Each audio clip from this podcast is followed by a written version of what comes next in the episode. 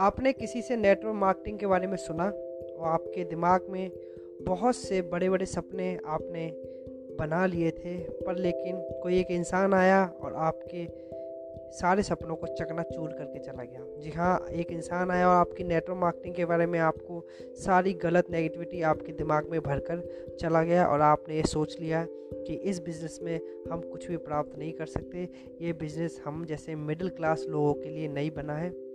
तो मैं ये एपिसोड सिर्फ़ आपके लिए लाया हूँ कि नेटो मार्केटिंग में क्या क्या खास चीज़ें हैं जो इस बिज़नेस को और बिज़नेसों से अलग करती हैं और इसमें अनंत अपार पैसा है, आप अपने हर सपने को पूरा कर सकते हैं। नेटवर्क मार्केटिंग क्या है और इसे हमें क्यों करना चाहिए, आइए चलते हैं इस एपिसोड में देखते हैं और आपके हर सपने को पूरा करने में हम आपकी मदद करेंगे।